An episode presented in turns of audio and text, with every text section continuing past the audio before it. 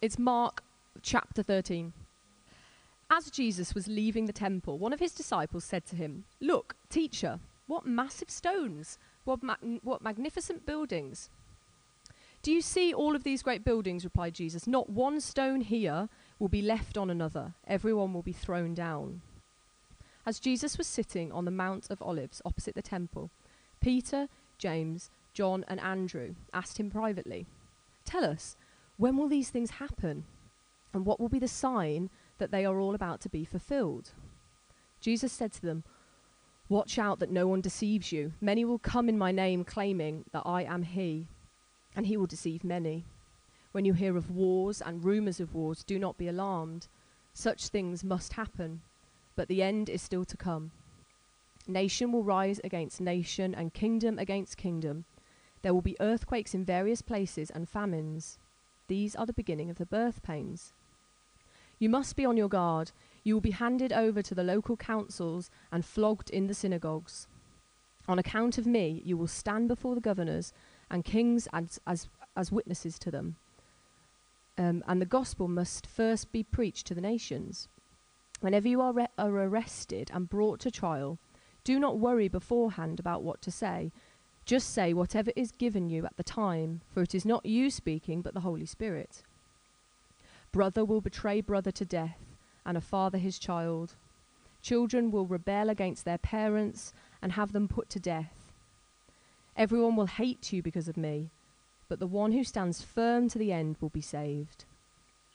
When you see the abomination that causes desolation standing where it does not belong, let the reader understand. Then let those who are in Judea flee to the mountains. Let no one on the housetop go down or enter the house to take anything back. Let no one in the field go back to get their cloak. How dreadful it will be for those in those days who are pregnant women or nursing mothers. Pray that this will not take place in the winter, because those will be the days of distress, unequaled from the beginning, when God created the world, until now and never to be equaled again. If the Lord had not cut short those days, no one would survive. But for the sake of the elect, whom he has chosen, he has shortened them.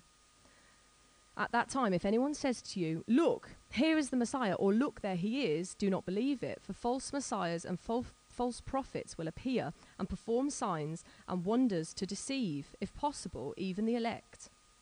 So, be on your guard. I have told you everything in advance. But in those do- days following the distress, the sun will be darkened and the moon will not give its light. The stars will fall from the sky and the heavenly bodies will be shaken. At that time, people will see the Son of Man coming in clouds with great power and glory. He will send his angels and gather his elect from the four winds, from the ends of the earth to the ends of the heavens. Now, learn this lesson from the fig tree. As soon as its twigs get tender and its leaves come out, you know that summer is near. Even so, when you see these things happening, you know that it is near, right at the door. Truly, I tell you, this generation will certainly not pass away until these things have happened. Heaven and earth will pass away, but my words will never pass away. But about that day or hour no one knows, not even the angels in heaven, nor the Son, but only the Father. Be on guard, be alert. You do not know when this time will come. It's like a man going away. He leaves his house and puts his servants in charge, each with their assigned tasks, and tells one, tells the one at the door to keep watch. Therefore, keep watch because you do not know when the owner of the house will come back, whether in the evening or at midnight, or when the cock crows or at dawn. If he comes suddenly, do not let him find you sleeping. What I say to you, I say to everyone watch. Right, let's, let's pray then. Lord, we, uh, we want to now just still our hearts for a moment because we're hungry people who need to be fed the word of life. Lord, we, uh, we live our lives in the world and we go about our daily business and uh, we get our vision uh, consumed and our lives consumed with the things around us. And Lord, so often we become short sighted. We, we, we stop seeing and stop engaging with the spiritual realities that in some ways we know are true, but sometimes feel so distant to us. Lord, please, would you bring some of these spiritualities to rest and to bear on our hearts and our lives by the work of your Spirit this morning? For your glory and for our good, we pray. Amen. Now, um, now some people are obsessed with the end of the world. And um, you've got films like the. Uh, I, I, don't know if it came out in 2012, I guess it did, but the film 2012, which was this kind of scaremongering apocalyptic film. Or then you've got people who are kind of stockpiling their food for Brexit Geddon, kind of thinking, you know, a no deal means the sun's going to stop shining, and so, you know, get the food in now, as if, as if that's the end of the world. And, and people who think like about the end of the world a bit, you've got people who think about nuclear war or something like that. Often it's a very negative thing, and it's a very scary thing. And Christians can be particularly susceptible. It's, some people and some Christians are maybe slightly obsessed with the end times. You've got the old street preachers with the signs, the end of the world is nigh. You've got this um, website, Skywatch TV, and, and, and lots of Christians are involved in this stuff, kind of looking to the end times and reading the times and, and interpreting things going on.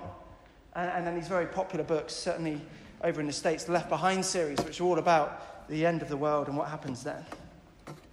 And you know, maybe personally, you have times of intense suffering and hardship, and life just seems chaotic and unjust and harsh. And actually, in your heart as well, in those times, you start longing for the end of the world, for a new world, a renewed world. So, some people can think about it a lot and can be obsessed with it. But I think in our culture, oh, hello. We'll carry on. In our culture, people think very little of it. Scientists tell us the Earth's got 7.5 billion years before the sun swallows up. And you know, that's kind of far enough away to like not particularly concern me today. it's, it's a distant and, and maybe a, a seemingly kind of irrelevant reality to affect my day to day life. And my hunch is that most of us here don't think about it at all that much either.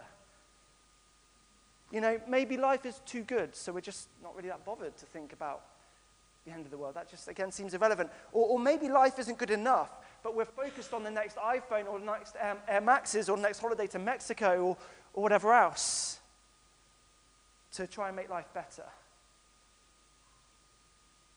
You see, we become very short sighted, and the danger for us is that we slip into this kind of spiritual slumber and we don't live life well. Mark 13 is a wake up call for us. It is Jesus' wake up call.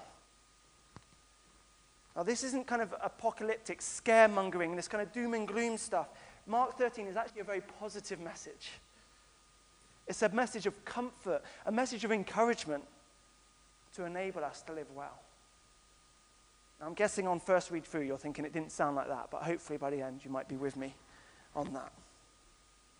See, what's going on in this story of Jesus that Mark's telling is that for Jesus' friends who he's speaking to here, the bottom is about to fall out of their world. Everything's about to go wrong. And Jesus here is preparing them for what's about to happen so that they and their faith are not destroyed by their experiences. And he uses this picture language, he uses these stark pictures to describe these events that they're going to face.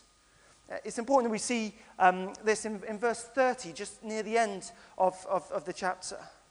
Jesus says this He says, uh, Truly I tell you, this generation, these people that he's speaking to, will certainly not pass away until all these things have happened.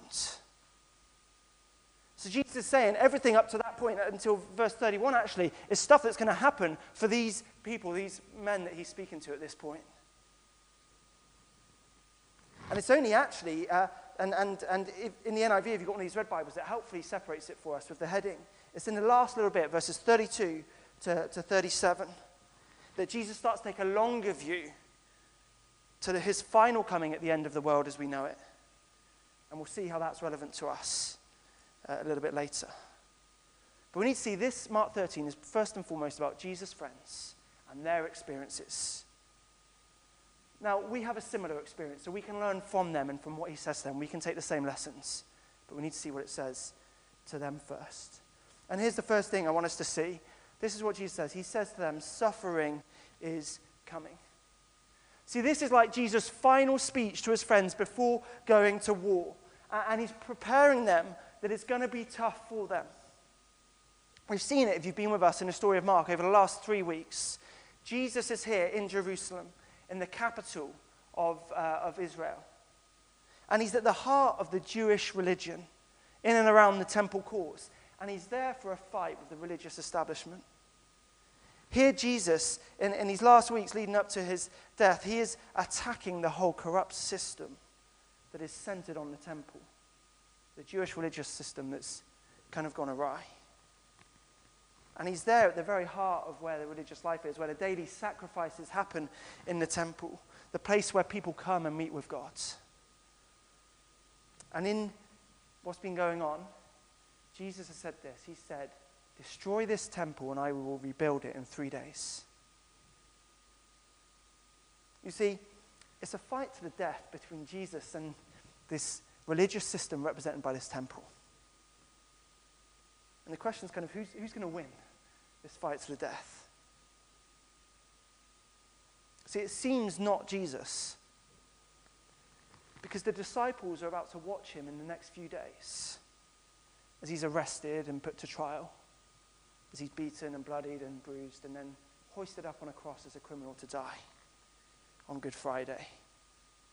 There he is, he's mocked and he's spat at by the great and the good as he dies a, a bloody and a shameful death. You see, in just a few days, what Jesus has been talking about so much, what he's been predicting, is about to come true. And it's going to be a brutal reality before the very eyes of these men. All hope for them is going to die as they see Jesus die on the cross. But you see, these disciples are going to then be kicked when they're down as well. Because their whole lives are going to be turned upside down. They are then going to follow their king on the Calvary road of discipleship and suffering. And Jesus warns them in Mark 13 what that's going to look like. Firstly, they're going to have the threat of deception. Uh, if you want to have a look, you can see it there in verses 5 to 6 and, and in 21 to 22 false messiahs are going to appear. They're going to claim to be Jesus and bring in his kingdom. And, uh, and they're going to have to be on their guard and not be confused by these people trying to deceive them. Then there's also the threat of destruction there in verses 7 and 8. There's going to be wars and rumors of wars. Nations are going to be in conflict and earthquakes and famines. The whole kind of natural world and the whole social order just kind of breaking apart and all of this chaos that comes with it. And they're going to have to endure through these things. Also, they're going to face the threat of persecution in verses 9 to 13. The authorities are going to turn on these Christians just as they turned on their Christ. And Jesus says, You're going to be arrested, you're going to be brought to trial, you're going to be punished. You're going to be put under this pressure. And the pressure is going to be so great that even families are going to be tearing apart. Brothers are turning on brothers, even parents turning on their children. And then and it kind of culminates in verse 13. Do look down at it. Jesus says, Everyone will hate you because of me. Everyone will hate you because of me. You know, it's inevitable as, a, inevitable as a Christian that we will be hated. It's inevitable. And Jesus' followers are to persevere and stand up under that persecution. What Jesus says here is exactly what happened in the first century to these people he was speaking to. In actual fact, if you read the book of Acts, it's like the, the history uh, in the Bible of the early church in the first century. And the book of Acts is this catalogue of persecution by the authorities, Christians suffering for the gospel, being hated for Jesus, the political tumult and everything that was going around in the empire at that time. You see, you might, you might read these words of Jesus and think, Jesus, this just sounds pretty negative. It sounds doom and gloom. But think about it. Mark is writing these words a lot later than when Jesus said them. He's writing them in 64 to 70 AD in Rome. It's all kicking off at this point in the empire. Paul and Peter, the early leaders of the church, have just been killed by the Roman emperor. And so Mark's writing down Peter's story to get it recorded. Christians are being killed day after day. The empire is just in chaos. And here is Mark writing. Don't you remember? 20, 25 years ago, Jesus said this was going to happen. This is exactly how he said it was going to be. This is reassuring and comforting for these people. They know Jesus is in control. This isn't abnormal. He hasn't dropped the ball here. It's just as he said it would happen. I guess the question is what about you? What about you when it's like the bottom has fallen out of your world? When just like everything just turns to chaos? How do you respond? Listen, that is not a sign that Jesus has left you or he has turned away or he has forgotten you. And so it's time for you to jack him in because if he's left you, quite frankly, you can leave him. No, Jesus warned us ahead of time. We'll face many troubles in this hostile world. We'll face deceivers. We'll face disasters. We'll face disruptors. Life is going to be tough in a whole host of ways. He's warned us ahead of time. And so, even if it feels like the world is ending for you, if it just feels like, yeah, I don't know, your, your life is just done. Maybe you're there at the moment in your personal suffering and pain. Maybe some people are thinking, you know, even about Brexit like that. No, this is not the end. See what Jesus says in verse 8? He says, These are the beginning of birth pains. The beginning of birth pains. These are the beginning of birth pains for us that will, in the end, lead us to the beautiful joy and the life of the new world that is perfected by Jesus. These are the things which are taking us there, which are preparing us for life, perfected and renewed by Him. But listen, that's us getting ahead of ourselves. We're going to come back there at the end. This is the second thing that Jesus says to his followers Your foundations will be tested. And by foundations, I mean what you build your life on, where you put your confidence in your life. If, if, if where your foundations, where your confidence is, is in the wrong place, then you will be shattered. You will fall down when the day of disaster comes. You see, the, the disciples here, they were tempted to put their confidence and their hope in the status quo. In, verse 1, they're walking out of Jerusalem uh, and they're heading up the Mount of Olives, this mountain kind of beside the city of Jerusalem.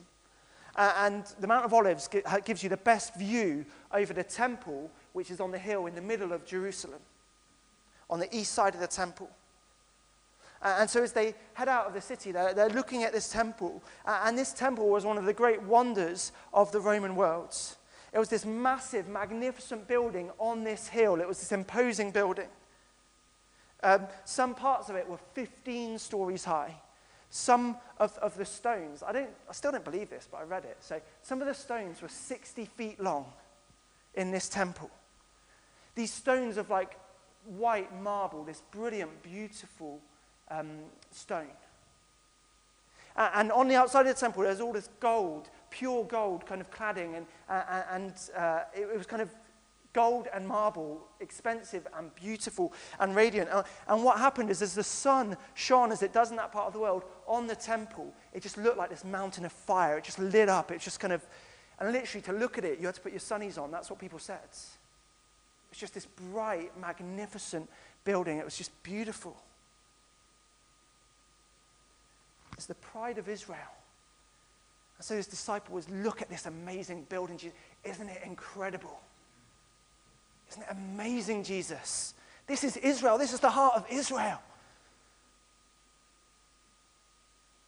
But you know, it is a fragile, as magnificent and amazing as that building is, it is a fragile and a shaky place to place your confidence. And Jesus, Jesus responds in verse 2.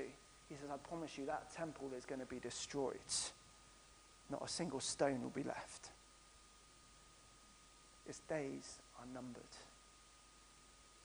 You see, you know, it's a fight to the death between Jesus and, and, and the temple and the religious system. Well, in the end, Jesus wins. In the end, he wins. It was uh, the year 70 AD when Emperor Titus, the Roman emperor, comes in, he sacks the city of Jerusalem, and he destroys the temple, razes it to the ground.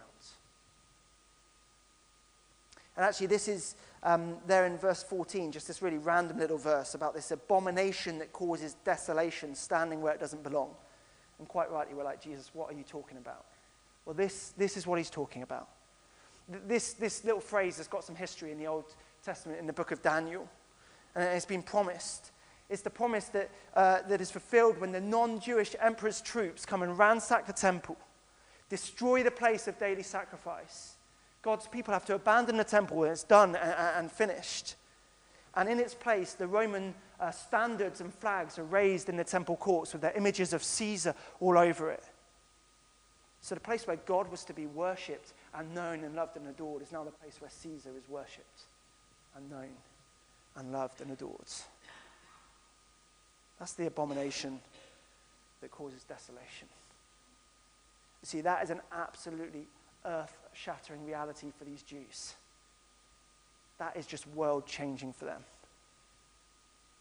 That's why in verses 24 and 25, Jesus says it's like the sun's going to stop shining and the moon's going to go dark and the skies are falling from the sky. This is language from Isaiah of God's judgment against the kingdoms of the earth. That is the terrifying reality that Jesus is speaking of. This is Jerusalem. This is God's people. This is his city, the light on the hill to the nations. The people who were there to attract and draw the nations in to come and know God. And the terrifying thing is, they are no different to the nations that have rejected God and turned away from him. And so God's terrifying presence comes in judgment on them. And he removes them, and he removes the city, and he destroys the temple. And Jesus warns, he says to his followers, when that happens, you get out of here. Because that is going to be a terrible time. It's going to be a time of destruction. Because when God's presence comes close to those who are rejecting and turning against him, it is an awful reality. That's why we've got to ask ourselves. That was for them. We've got to ask ourselves where is our confidence? Where is my security? You know, our, our culture is so self confident, isn't it? So self confident in its progress and its prosperity that together we're going to build the perfect society. And, and Britain is so self confident in this whole Brexit business because we know how to do society well and we can do it ourselves. And you know, the society that we're building, it seems so often so beautiful and so immovable, like this great big building that is just indestructible.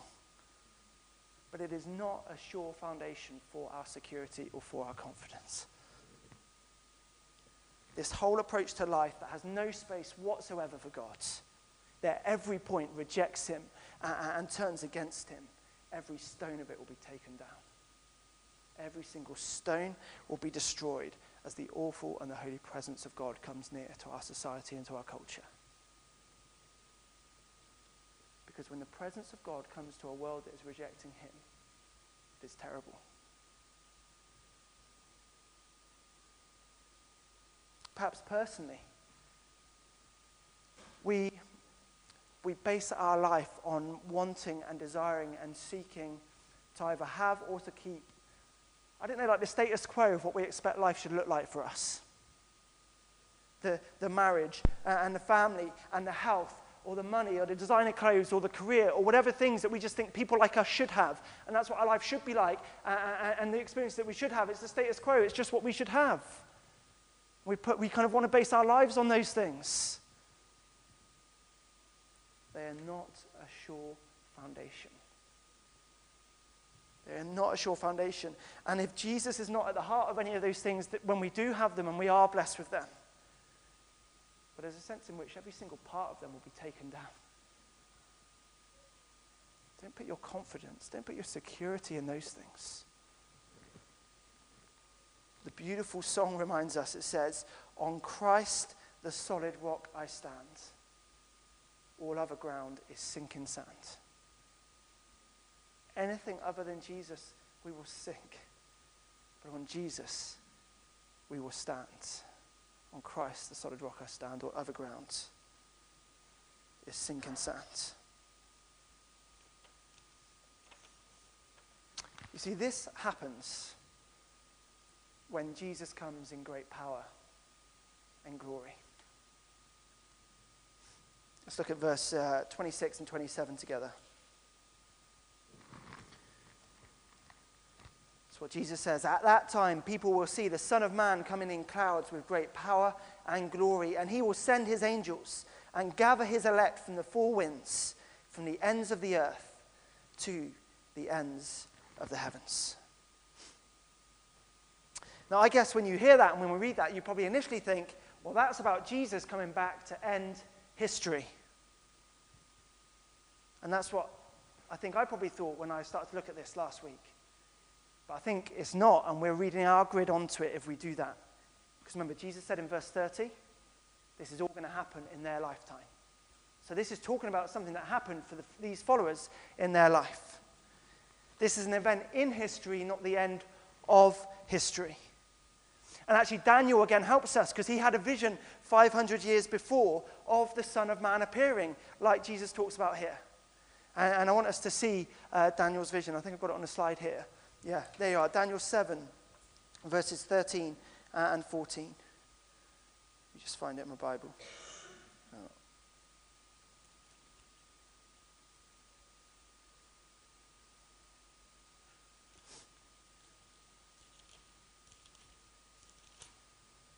This is what Daniel saw 500 years earlier.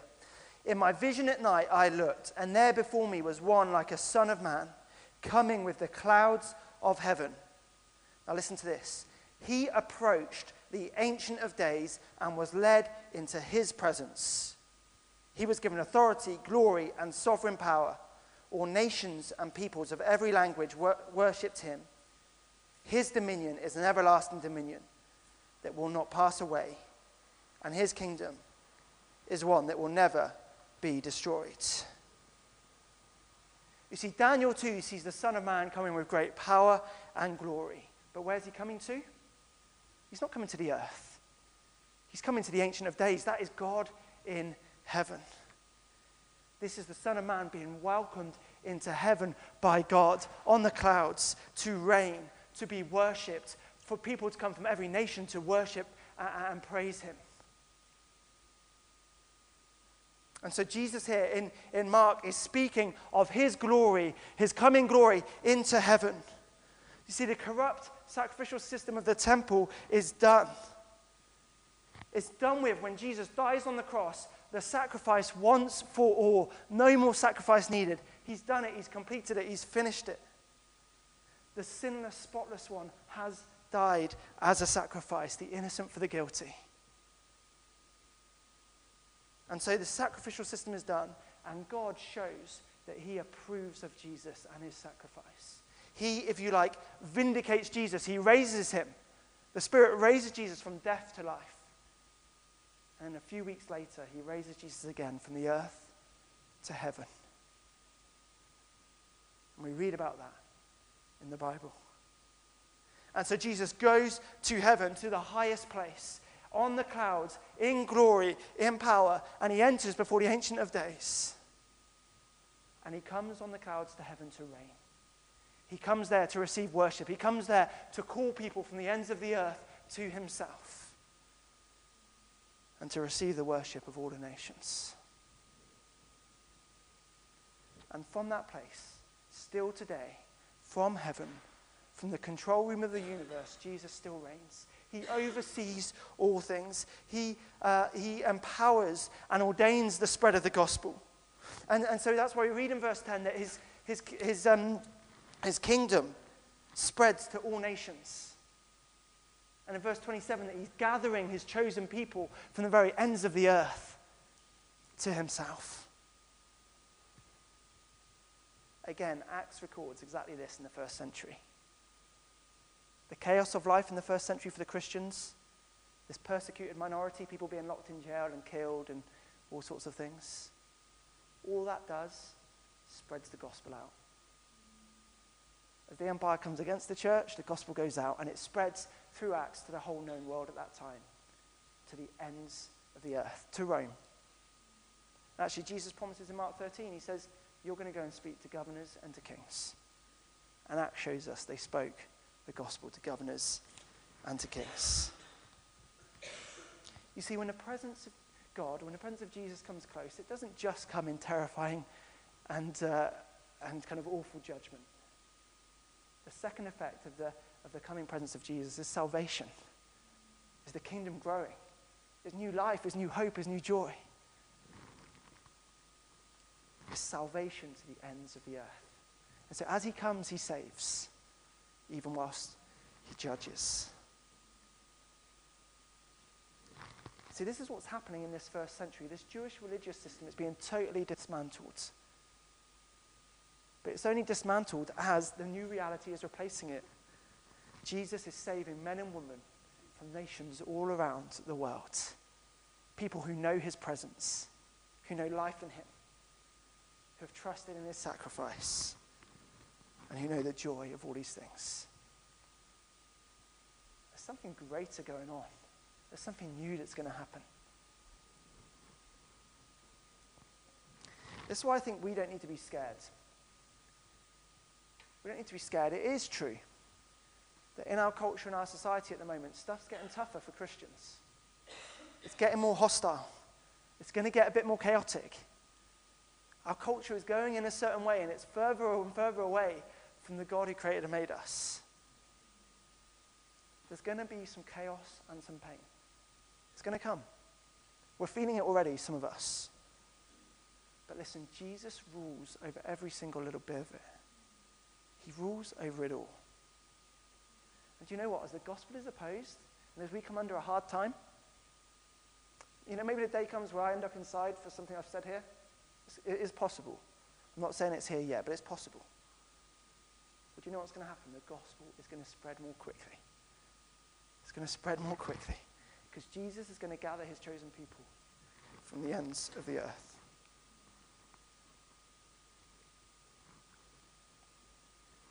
Every single day that Jesus delays his return is another day of salvation. Every day he does not come back. Every day he does not come back, he has given more people the chance to turn back to him as he draws near. And that's what his presence is doing in one sense. It's coming near to offer salvation even today as he delays his return. But his presence is also coming near in judgment against those who oppose him. And listen, I think we're just starting to see it, even whilst things get more hostile and whatever else. I think we're starting to see God's terrible and holy displeasure at our culture and our society and the way that we're going and the, and the choices we're making as we, as we reject him. And this kind of baseline story of liberal, progressive stuff and, and, and secular humanism. And, and do you know what? People's lives are just falling apart under that. You see that, don't you? You see it in your friends. Their lives are literally falling apart. They're crumbling because it doesn't deliver life to the full. These are the stones being taken down even today.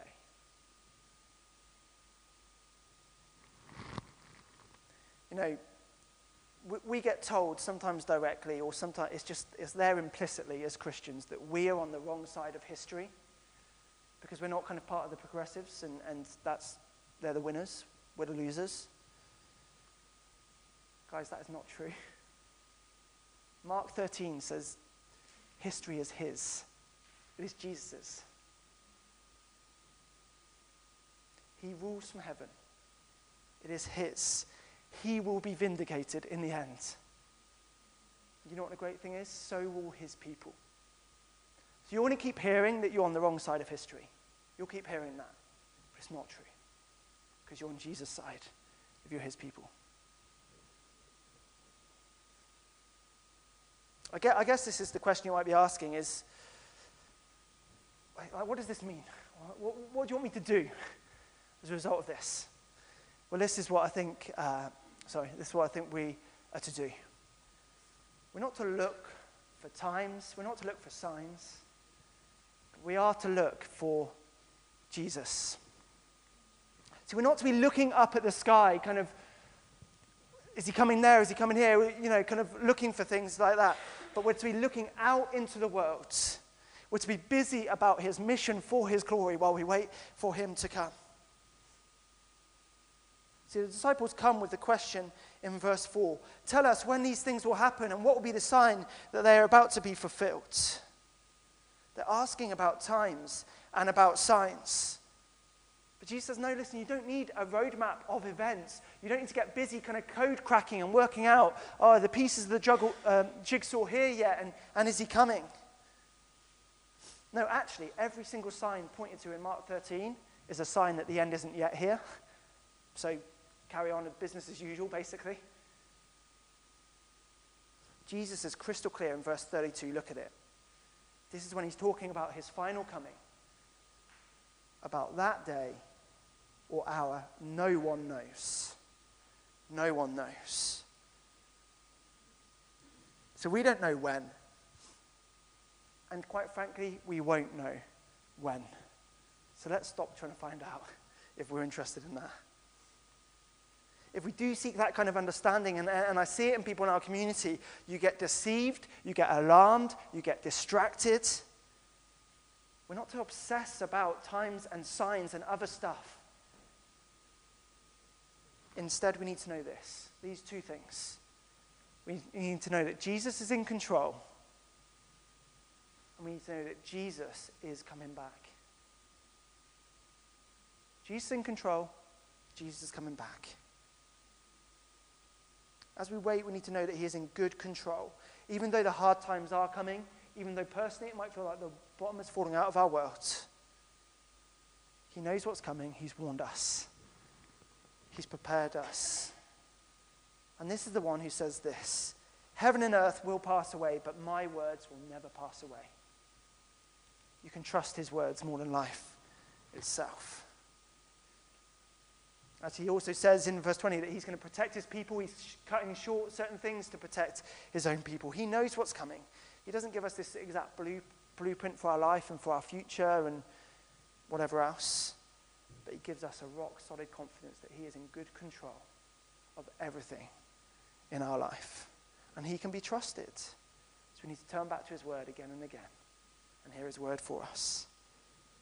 Know that he's in control and he's good but also know that He is coming back and be ready.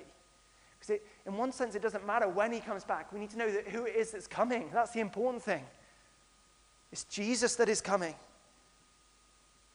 And He promises here at the end that He will return. In, in verse 34, he, he describes it like a homeowner. So if a homeowner has gone away for a while, he's gone away to heaven for business to kind of rule the world. But he's coming back from his business trip uh, uh and he's coming back to save uh, and gather his own. It's a beautiful scene, isn't it? When um, I don't know, you might have memories from your own childhood, or you've seen it in films, or, or maybe in your own experience. When, when a mum or dad has been away from the family home for a while, say on business or something, and, they come back a week later and, walk in through the door, and the children just, just rush to mum and dad, arms open wide, kisses and cuddles, and just delighted they've come home. Mum's back, dad's back. The homeowner is here. Well, listen, Jesus' return. It is like that for Christians. It is that moment. We are children of God. And He is coming back to us. And so we look with eagerness and expectancy and delight and joy that He's coming back. And we can rush to Him. You see, we ought to have that excitement, that expectancy, and that joy about the coming of Jesus. It's not something to be scared of or to, to be fearful of. No, he is coming. He's coming to vindicate his people. He's coming to renew all things. He's coming to perfect all things. He's coming to end our suffering and our pain. He's coming to reunite, re- reunite us with our loved ones who have died in him. And he's coming to bring the eternal joy and the peace that we so long for. And so we can be expectant. We can look forward with delight. It doesn't really matter when he comes, but it does matter who is coming, yeah? We need to look for Jesus. And so this is the big message that Jesus has. All of this is an introduction to this one point, but it's a short point. Watch. Be on guard. Be ready. Be alert. Yeah? Not said to scare you, but said to get you ready. I mean, it's there in, in verse 5, in verse 9, in 23, in 33, in 35, in 37. He says these things all the way through. Be ready. It's going to happen. And the question is this this is the question to ask in your heart, to ask really seriously. Is Jesus going to find me sleeping or awake? I don't mean physically. It's okay if he comes in the night and you're asleep. Spiritually. Is he going to find you sleeping or awake? Are you going to be alert and ready, watchful, expectant, hope filled? Or are you can be in spiritual slumber? See, this is a spiritual alarm clock to wake us up to get us to sit up and listen to what he has to say. Wake up from your slumber. Be ready for this Son of Man to come back because he will come back in power and in glory. And the eternal realities that today seem so distant to us, that for so many people in this city just seem far off and they laugh at it and they mock it. Well, these eternal realities are real. And there is a day that will come where everyone will see. And we often sing together, together don't we, that everyone will say that Jesus is Lord. I'm sure it's possible to be un, unhelpfully obsessed with Jesus' final coming and, and, you know, kind of all this end time stuff. I think Mark 13 shows us we ought not be that. But as I said at the start, I think the problem is that most of us don't give it a second's thought. Never crosses our mind. Never a concern in our hearts. We just don't care much. And so this, this command this invitation, this rebuke to watch and to be on our guard, I think is what we need to hear. You see, time is running out. True, we don't know when he's coming, but we do know that today we are one day closer than we were yesterday to him coming, right? We are one day closer. And this is the day of salvation. Today is the day of salvation. And who knows, tomorrow might not be. Listen, if you're here and you're checking Jesus out, and you're interested in church, and you like the community, and, and you're kind of you're intrigued by what we have to say, we love having you here. We want to be a church that always has people like that around us. We're grateful that you're here. We hope you like being amongst us.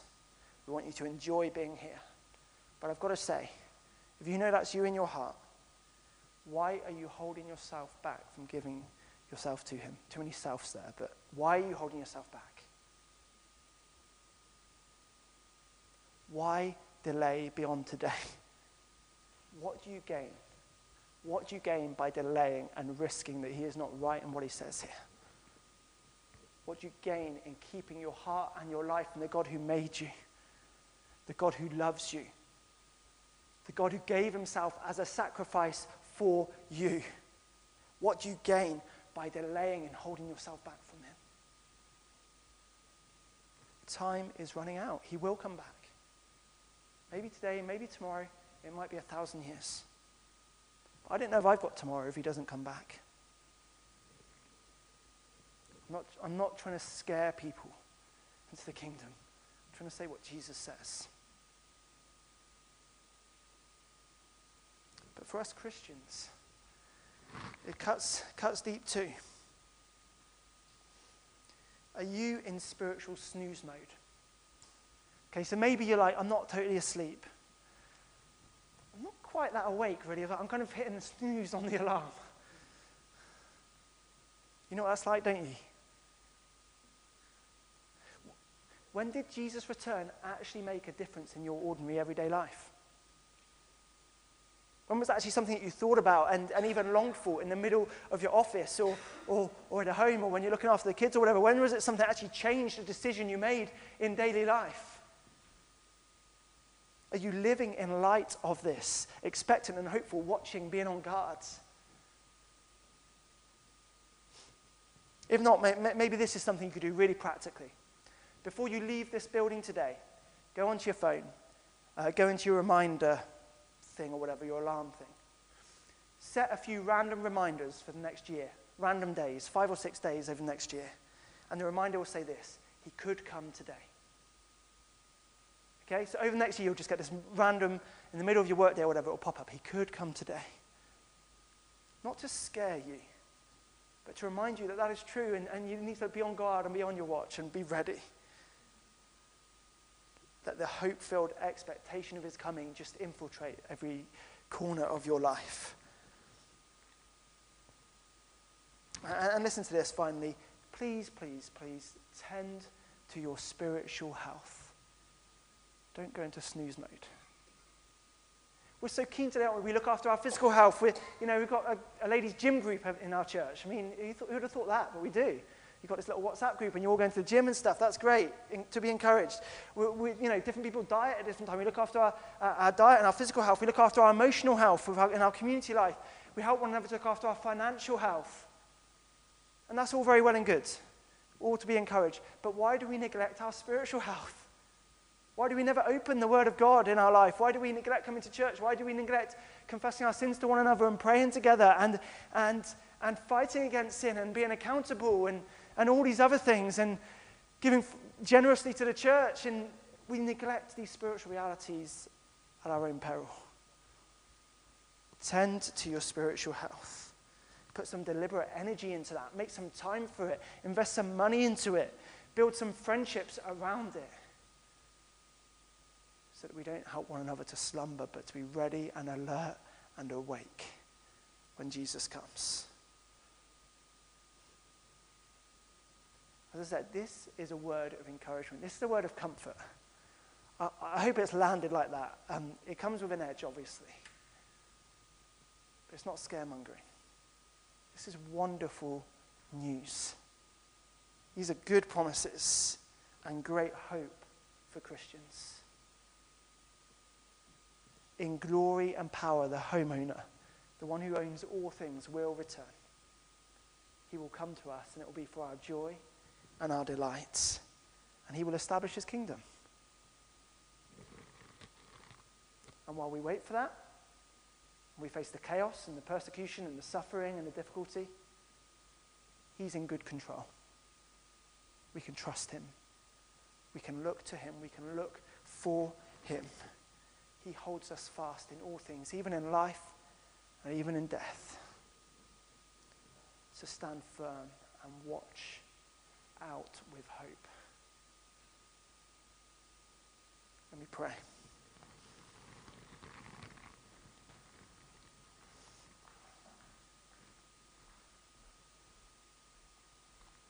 Lord Jesus, we pray that you would come and come quickly for we look forward to the day of your return in power and glory.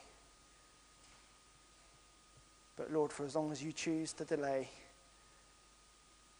we trust you that it is the day of salvation, and so we ask that salvation will be worked out from this church and this community.